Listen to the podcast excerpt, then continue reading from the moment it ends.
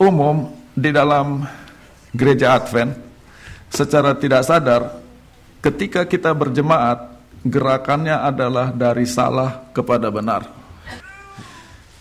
Kita bikin ceramah, yang hadir adalah orang-orang yang menganut agama yang salah, kita pikir. Dan kita akan memberikan kepada mereka kebenaran. Jadi kita menuntun mereka dari salah menjadi benar. Dan karena kita sangat aktif di dalam menginjil dan bergerak dari salah kepada benar, maka di dalam bergereja pun ketika berkhotbah dirasa bahwa anggota salah dan pendeta akan memberitahu apa yang benar. Jadi ketika mendengar khotbah, anggota merasa mereka sedang dipersalahkan. Saya tidak bekerja dengan paradigma seperti itu.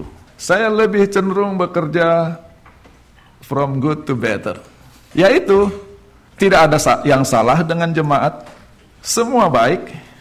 Tetapi bahwa ke- kenyataan bahwa kita dalam keadaan baik tidak berarti kita tidak perlu improvement. Jadi di dalam situasi yang baik, bagaimana kalau kita membuat lebih baik lagi? Jadi kalau saya berkhotbah sesuatu bukan karena saya sedang mempersalahkan saudara, atau ada yang salah dengan gereja ini, atau ada yang salah dengan gereja Advent. Saya punya pandangan gereja ini benar, gereja ini bagus, tapi bisa lebih bagus lagi. Ada seorang yang bernama Collins, dia menulis buku tentang From Good to Great, di mana banyak sekali perusahaan-perusahaan yang baik di atas dunia ini, perusahaan yang bagus. Tetapi kenapa hanya sedikit perusahaan yang bisa menonjol ke atas sebagai perusahaan-perusahaan yang hebat? Itu juga hal yang sama dengan bergereja atau berjemaat. Di dalam situasi yang sudah baik, tidak berarti kita tidak akan terus melakukan improvement.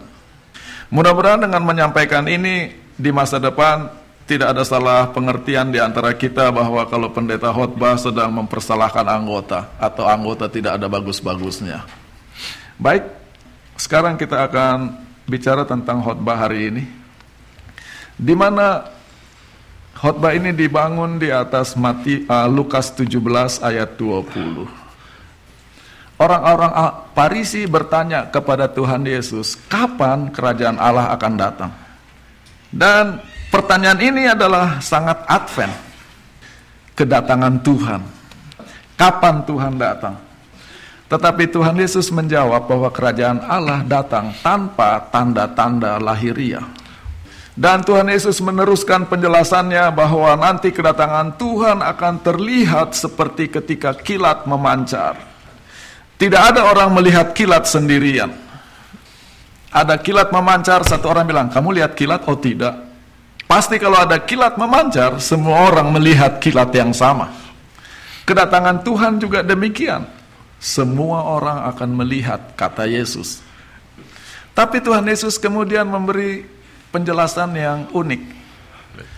Nanti kalau Tuhan datang, katanya, dua orang bersama-sama di tempat tidur, yang satu akan diangkat ke sorga, yang satu tidak.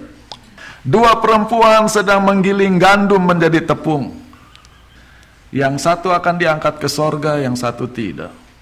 Ada dua orang sedang bekerja bersama-sama di ladang, yang satu diangkat, yang satu tidak.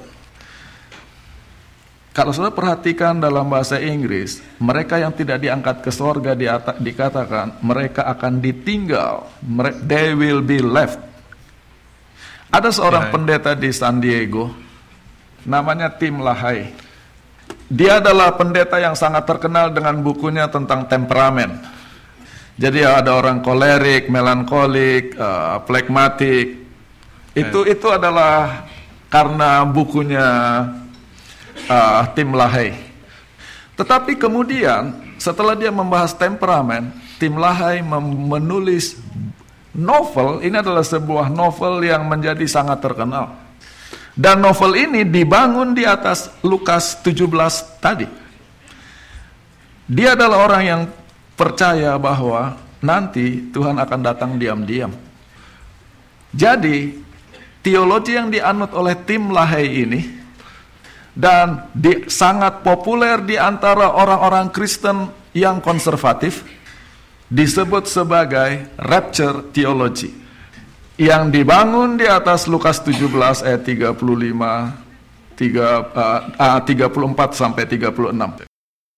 Menurut teori Rapture theology, ada dua kedatangan Tuhan. Jadi lebih jelasnya, kedatangan Tuhan yang kedua kali itu ada dua kedatangan. Sebelum masa kepicikan, Tuhan datang diam-diam, tapi hanya untuk angkat orang-orang baik sebelum masa kesusahan. Jadi istilahnya adalah Christ coming for the saints. Yesus datang untuk mengangkat orang-orang baik. Dan masa kesusahan itu akan berlangsung selama tujuh tahun. Dan setelah masa kesusahan tujuh tahun, Yesus akan datang bersama-sama dengan orang-orang baik dari sorga turun ke bumi. Dan kuncinya adalah masa kesusahan, yaitu sebelum masa kesusahan Yesus akan mengangkat orang-orang baik, dan sesudah masa kesusahan Yesus akan datang bersama-sama dengan orang baik dari sorga turun ke bumi. Masa kesusahan disebut tribulation. Maka doktrin ini, rapture theology, juga dikenal sebagai pre-tribulationism, yaitu kedatangan Tuhan sebelum masa kesusahan. Yang mana kita harus hati-hati, itu bukan doktrin gereja Advent.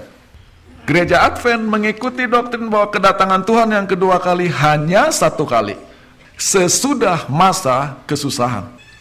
Dan banyak orang tidak sadari bahwa para penganut rapture theology sangat konservatif dan mereka juga sangat anti-katolik.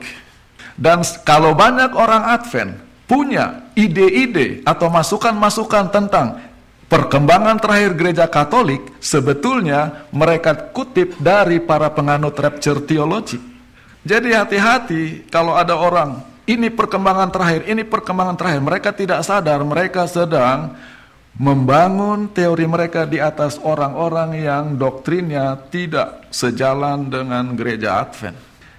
Dan rapture theology ini dibangun di atas Lukas tujuh belas ayat tiga puluh empat sampai tiga puluh enam. Dua orang di tempat tidur, satu diangkat, satu ditinggal. Dua orang perempuan menggiling gandum, satu diangkat, satu ditinggal. Dua orang kerja di kebun, satu diangkat, satu ditinggal. Pertanyaannya, apakah ketika Tuhan Yesus mengucapkan kata-kata ini, dia sedang bicara tentang kedatangannya yang diam-diam mengangkat orang-orang benar dari dunia ini supaya mereka tidak mengalami masa kesusahan? Atau Tuhan Yesus ketika mengucapkan kata-kata ini, dia sedang mengatakan, sekarang kita tidak bisa lihat bedanya orang yang masuk sorga dan yang tidak. Sepintas, orang yang selamat dan tidak selamat kelihatan sama. Tiba-tiba waktu Tuhan datang, satu diangkat, satu tidak, walaupun mereka kelihatan sama. Posisi gereja Advent adalah posisi yang kedua, bahwa saat ini sebelum kedatangan Tuhan tidak ada kelihatan bedanya orang saleh dari orang tidak saleh, calon sorga dengan yang tidak masuk sorga tidak kelihatan bedanya. Maka pertanyaannya sekarang, kalau begitu, kalau memang kelihatannya orang yang masuk sorga dan tidak, tidak ada bedanya, apa yang membuat seseorang masuk sorga? Apa faktor yang menentukan orang masuk sorga atau tidak? Kita bisa bicara panjang lebar tentang itu, tetapi pada saat ini saya hanya akan konsentrasi di Lukas tujuh belas, kata-kata Tuhan Yesus sendiri. Ada kemungkinan, dan ini hanya proposal, ada kemungkinan untuk mengerti Lukas tujuh belas ayat tiga puluh empat sampai tiga puluh enam, kita harus membaca cerita sebelumnya di Lukas tujuh belas ayat dua belas sampai sembilan belas. Kata-kata Yesus tentang satu diangkat, satu tidak di Lukas tujuh belas ayat tiga puluh empat sampai tiga puluh enam adalah bagian dari penjelasan Tuhan Yesus yang panjang lebar di Lukas tujuh belas ayat dua puluh sampai tiga puluh tujuh. Dan Lukas, cerita di Lukas tujuh belas ayat dua puluh sampai tiga puluh tujuh adalah sambungan atau dibangun setelah cerita di Lukas tujuh belas ayat dua belas sampai sembilan belas. Kembali kata-kata Yesus dimulai di Lukas tujuh belas ayat dua puluh. Kalau kita perhatikan Lukas tujuh belas ayat dua puluh terdiri dari dua bagian yang sangat jelas. Bagian pertama adalah pertanyaan orang Farisi, bagian kedua adalah jawaban Yesus. Orang Farisi bertanya, "Kapan kerajaan Tuhan datang?" Yesus jawab, "Kerajaan Tuhan tidak datang dengan tanda-tanda yang kelihatan." Ada tandanya, tapi tidak kelihatan. Maka sekarang kita datang kepada cerita sebelum Lukas tujuh belas ayat dua puluh. Dimulai dari ayat dua belas. Yesus sedang berjalan dari Nazaret menuju Yerusalem. Dan dia melewati perbatasan Galilea, Samaria, dan Yudea. Ketika ia hendak memasuki satu desa, sepuluh orang kusta menemui dia. Alkitab bahasa Indonesia kurang baik terjemahannya, karena sepuluh orang kusta itu tidak menemui Yesus. Kalau kita baca dalam bahasa Inggris, ketika Yesus sedang masuk ke dalam kampung, ada sepuluh orang kusta berdiri jauh-jauh. Dari jauh mereka berdiri. Kenapa mereka harus berdiri jauh-jauh? Karena mereka sedang mengikuti hukum tentang orang kusta di buku imamat. Kalau ada orang kena kusta katanya, pakaiannya harus dirobek, rambutnya harus dibongkar, mukanya harus ditutup. Dan sambil menutup muka, mereka harus berteriak, najis, najis, najis. Dan selama mereka najis karena kusta, mereka harus tinggal di luar dari kampung. Harus keluar dari perkampungan. Itulah sebabnya sepuluh orang kusta di Injil Lukas dikatakan mereka berdiri jauh-jauh waktu Yesus mau masuk kampung, karena memang orang kusta harus tinggal di luar kampung, jauh-jauh. Dan kalau sekarang saudara melihat keadaan orang kusta, mereka kehilangan identitas mereka sebagai manusia. Muka mereka tidak kelihatan karena muka mereka harus ditutup, tidak dikenal. Padahal cara orang dikenal adalah dari mukanya. Itulah sebabnya di I D, di paspor, kita diminta bikin foto muka kita. Tidak ada orang diminta foto kakinya atau lututnya atau perutnya. Mukanya, karena muka adalah pengenal. Dan sekarang tanda pengenal yang membedakan satu manusia dari manusia lain harus ditutup, karena takut uh, apa bakteri kusta itu menyebar melalui sua, uh, mulut mereka. Itulah uh, keyakinan zaman dulu. Dengan kata lain, dalam bahasa Indonesia, orang-orang kusta adalah orang-orang yang kehilangan muka. Kehilangan. Lalu sekarang setiap jalan mereka harus memperkenalkan diri. Bukan dengan nama, bukan dengan jabatan, bukan dengan uh, siapa mereka, tetapi dengan najis. Itulah identitas mereka. Dan mereka harus tinggal jauh dari orang lain. Perhatikan ayat ini baik-baik. Sejak orang kena kusta, vocabulary mereka hanya satu, najis. Setiap kali mereka buka mulut, hanya satu kata yang keluar, yaitu najis. Tiba-tiba di cerita di Lukas tujuh belas, ada harapan. Tiba-tiba kata-kata yang keluar dari mulut mereka berbeda dari kata-kata yang mereka ulangi selama ini. Selama ini kalau mereka berteriak, kata-katanya cuma najis. Sekarang mereka tiba-tiba berteriak, tetapi kata-katanya adalah, Yesus, Tuhan, kasihanilah kami. Itulah pengalaman orang yang ketemu Yesus. Tiba-tiba vocabulary mereka berubah. Tiba-tiba mereka melihat ada jalan keluar dari problem. Orang kusta ini masih punya problem. Mereka masih najis. Tetapi sekarang kata-kata mereka tidak membahas problem, tidak membahas kenajisan. Mereka berkata, Tuhan kasihanilah kami. Tiba-tiba kita lihat pemisahan antara dua jenis umat Tuhan. Sebagian umat Tuhan setiap bicara, bicaranya adalah problem. Tetapi yang lain, benar ada problem, tetapi gantinya membahas problem, mereka katakan, Tuhan kasihanilah kami, keluarkan kami dari problem. Ketika Tuhan datang, satu ditinggal, satu diangkat. Apa bedanya? Yang satu sangat ahli dengan problem. Adalah normal bagi kita manusia untuk melihat problem dalam hidup. Tetapi problem tidak menyelamatkan kita. Yesus yang menyelamatkan kita. Mendengar seruan mereka, Yesus menjawab dari jauh. Pergi, perlihatkanlah dirimu kepada imam. Kembali kita lihat hukum di buku Imamat. Kalau ada orang kena kusta, dan dia merasa diri sudah sembuh, mereka tidak bisa masuk kampung bilang, saya sembuh. Yang harus menyatakan dia sembuh atau belum adalah imam.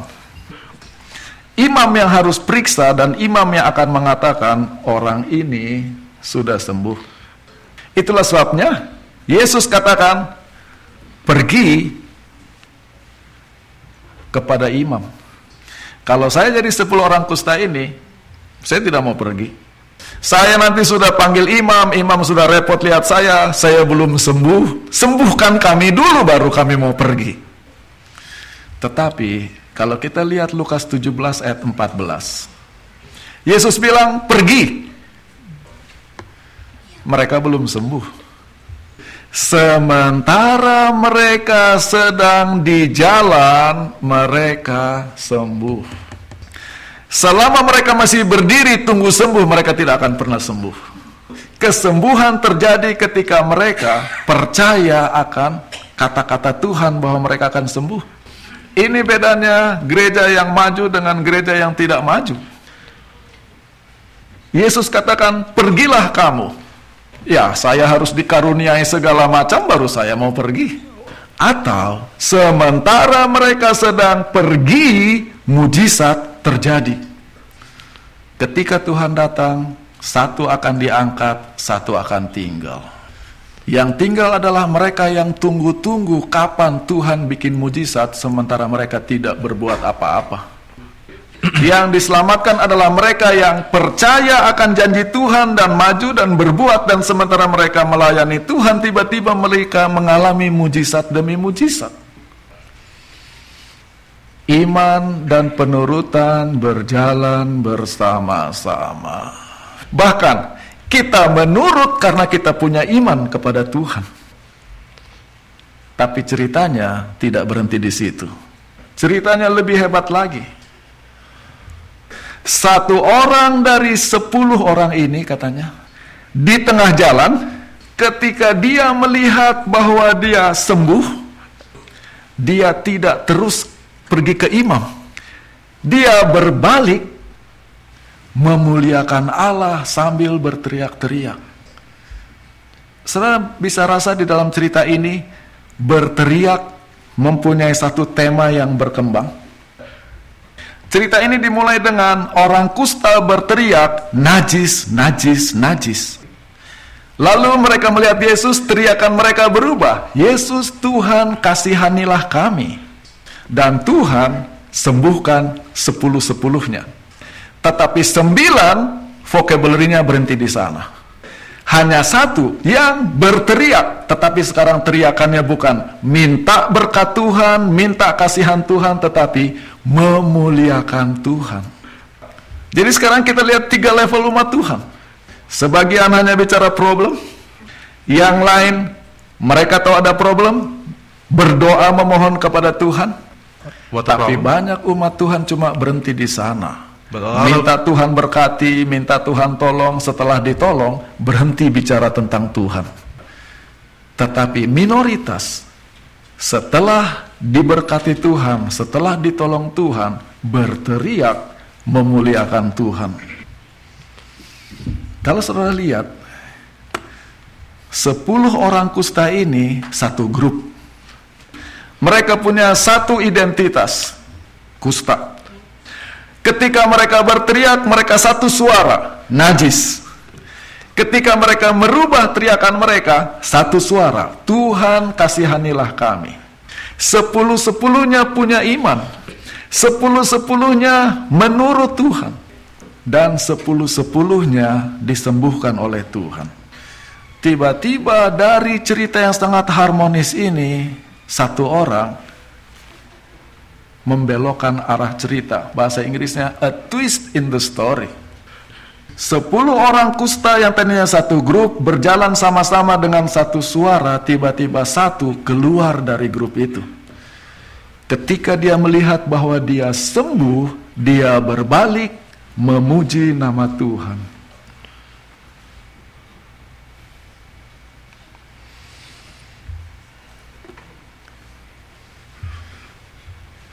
Ketika Tuhan datang, satu diangkat, satu ditinggal.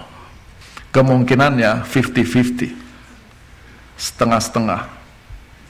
Tetapi di cerita sebelumnya, kemungkinannya bukan lima puluh lima puluh, satu banding sepuluh.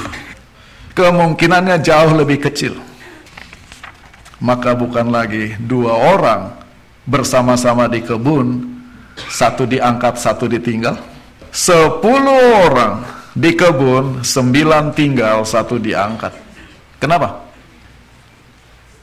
Ternyata kunci masuk sorga adalah mereka tahu berterima kasih. Kalau sudah perhatikan cerita Lukas tujuh belas ini tentang orang kusta, ada tiga kata yang berbeda yang digunakan. Tahir, bersih, sembuh, dan selamat. Kita lihat ceritanya. Sementara mereka, orang kusta ini, sementara mereka jalan menuju imam, mereka melihat bahwa mereka tahir. Artinya, kusta hilang dari kulit mereka. Tetapi itu adalah apa yang terjadi kepada kulit. Maka yang sembilan ini semangat sekali menghadap imam. Kenapa? Kulit mereka sudah sembuh. Mereka sekarang bisa bilang, kami harus kembali ke kampung, kami sudah bersih kulit kami. Jadi mereka punya beban selalu, bagaimana saya dilihat orang. Tadinya saya dilihat najis, sekarang orang lihat saya sudah bersih. Jadi beban mereka adalah, apa kata orang tentang saya? Bebannya adalah sosial. Bagaimana bisa diterima secara sosial? Tetapi satu orang dari mereka tidak. Yang terjadi adalah kulitnya bersih, tetapi yang dia lihat bukan kulit saya jadi bersih, yang dia lihat saya sembuh. Ayat lima belas.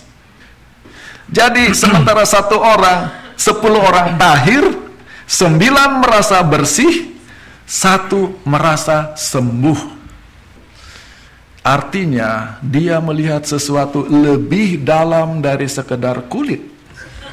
Beda orang sembuh dengan orang korengnya kering. Oke. Okay. Karena banyak orang korengan kering sudah rasa sembuh. Kesembuhan lebih dari sekedar koreng kering. Kesembuhan itu mema- termasuk emotional healing. Aspek. Bahwa saya merasa diterima oleh Tuhan, bahwa saya tidak perlu membuktikan apa-apa kepada orang. Hati saya damai. Dan semua ini tidak kelihatan dari luar. Yesus katakan, kerajaan sorga tidak datang dengan tanda-tanda lahiriah. Yang hebatnya lagi, dia bisa lihat bahwa dia sembuh. Artinya orang ini sensitif atas kebaikan Tuhan kepada dirinya. Dan mungkin karena dia ini sensitif atas apa yang Tuhan lakukan kepadanya, itulah sebabnya dia sanggup untuk berterima kasih memuji Tuhan. Kenapa banyak orang tidak berterima kasih kepada Tuhan? Karena beban mereka adalah sosial. Bagaimana supaya saya bisa diterima oleh orang banyak? Dan supaya bisa hebat di mata orang? Tidak pernah cukup, berkat sebesar apapun tidak cukup karena kita mau hebat terus di mata orang. Tetapi kalau kita sensitif dengan berkat Tuhan, berkat bahwa bangun pagi pun saya masih bangun, sudah terima kasih. Makanya orang berdoa, terima kasih Tuhan untuk hari yang baru. Karena banyak orang bangun menyesal, oh masih istri yang sama. Gantinya bersyukur, terima kasih Tuhan, saya begini, istri saya masih mau sama saya. Yang lain, hanya orang yang sensitif kepada kebaikan Tuhan bisa bersyukur kepada Tuhan. Itulah sebabnya Tuhan Yesus heran. Tetapi sebelum Tuhan Yesus heran, Lukas heran. Karena Sepuluh orang kusta, ternyata sembilan Israel, satu Samaria. Ternyata justru orang yang paling tidak rohani di antara mereka dianggap yang paling sesat di antara mereka, yang tahu berterima kasih kepada Tuhan. Karena setelah cerita orang ini begini, begini, begini, begini, di akhir kalimat bah, baru Lukas kasih dia punya kartu as. Dan orang itu adalah orang Samaria. Dan Yesus juga heran. Karena ayat delapan belas. Lukas sudah heran di ayat enam belas, baru Yesus heran di ayat delapan belas. Bukankah sepuluh orang yang dibersihkan, Yesus tidak bilang disembuhkan, bukankah sepuluh orang dibersihkan? Mana yang sembilan? Kenapa hanya satu ini yang kembali memuji Tuhan? Orang asing ini, pada waktu Tuhan datang, satu akan diangkat, satu tidak. Dan biasanya kita heran siapa yang masuk surga. Orang-orang yang justru kita anggap Samaria, manusia kelas dua. Justru mereka akan selamat karena mereka tahu berterima kasih kepada Tuhan. Bukan saja orang ini memuji Tuhan, dia sujud dengan mukanya ke kaki Yesus, berterima kasih kepada Yesus. Dan Yesus katakan, bangkit, berdiri, imanmu telah, dalam Alkitab bahasa Inggris dikatakan membuat engkau sembuh. Yang dalam bahasa Greek-nya sozo, jangan dibaca so-soan, tapi sozo. Dari situlah kata save atau salvation. Anehnya, semua bahasa Inggris modern kehilangan poin ini. Karena mereka katakan, imanmu telah membuat engkau sembuh. Tetapi, yang literal translation yang diterbitkan pertama kali tahun seribu delapan ratus enam puluh dua dan di reprint tahun delapan belas sembilan puluh delapan mendapat poin dengan salah. Pergi, imanmu telah menyelamatkan engkau. Thy faith hath saved thee. Itu bahasa Inggris kuno. Tiba-tiba kita lihat ada empat hal yang berkaitan satu dengan yang lain. Iman, tidak cukup cuma iman. Kita perlu sensitif kepada kebaikan Tuhan. Dan sensitif kepada kebaikan Tuhan ini akan menuntun kepada rasa syukur. Dan rasa syukur ini akan menyelamatkan kita. Dan ini jadi penting untuk orang Protestan. Karena orang Protestan punya mantra keselamatan oleh iman.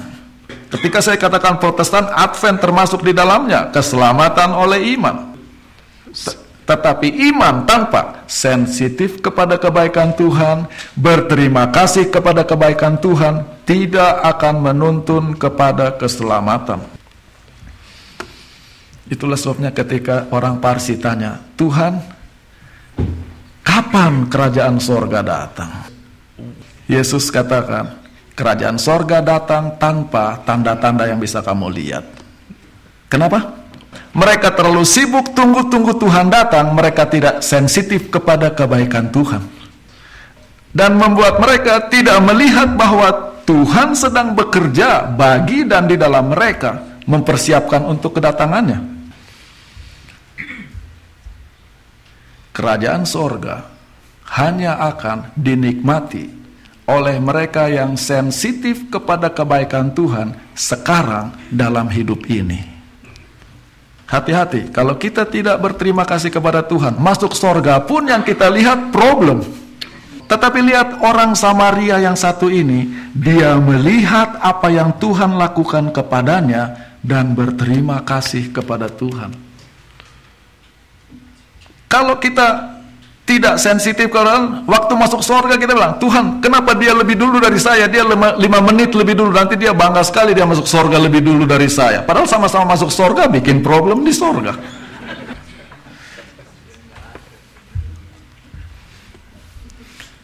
Gereja Advent sangat percaya kepada pekabaran tiga malaikat.